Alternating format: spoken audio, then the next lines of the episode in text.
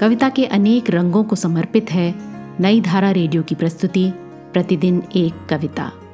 कीजिए अपने हर दिन की शुरुआत एक कविता के साथ।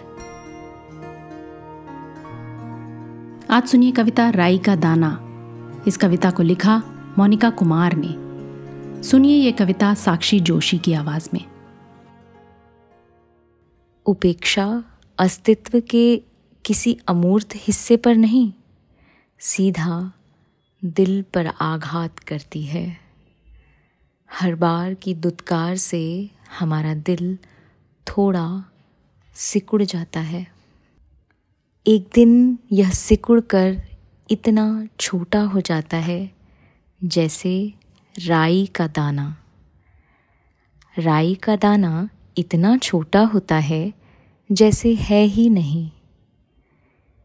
लिहाजा चम्मच भर डालने की सलाह देती हैं चाचियाँ, जिन्होंने सदियों पहले समझ लिया था, उपेक्षा से मिले दुख अपनी जगह और अरहर की दाल का स्वाद अपनी जगह है।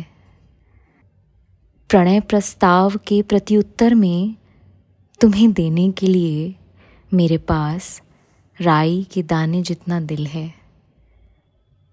यह तुम देखो, इतना छोटा दिल अगर ठीक होगा प्रेम के लिए। आज की कविता को आप पॉडकास्ट के शो नोट्स में पढ़ सकते हैं।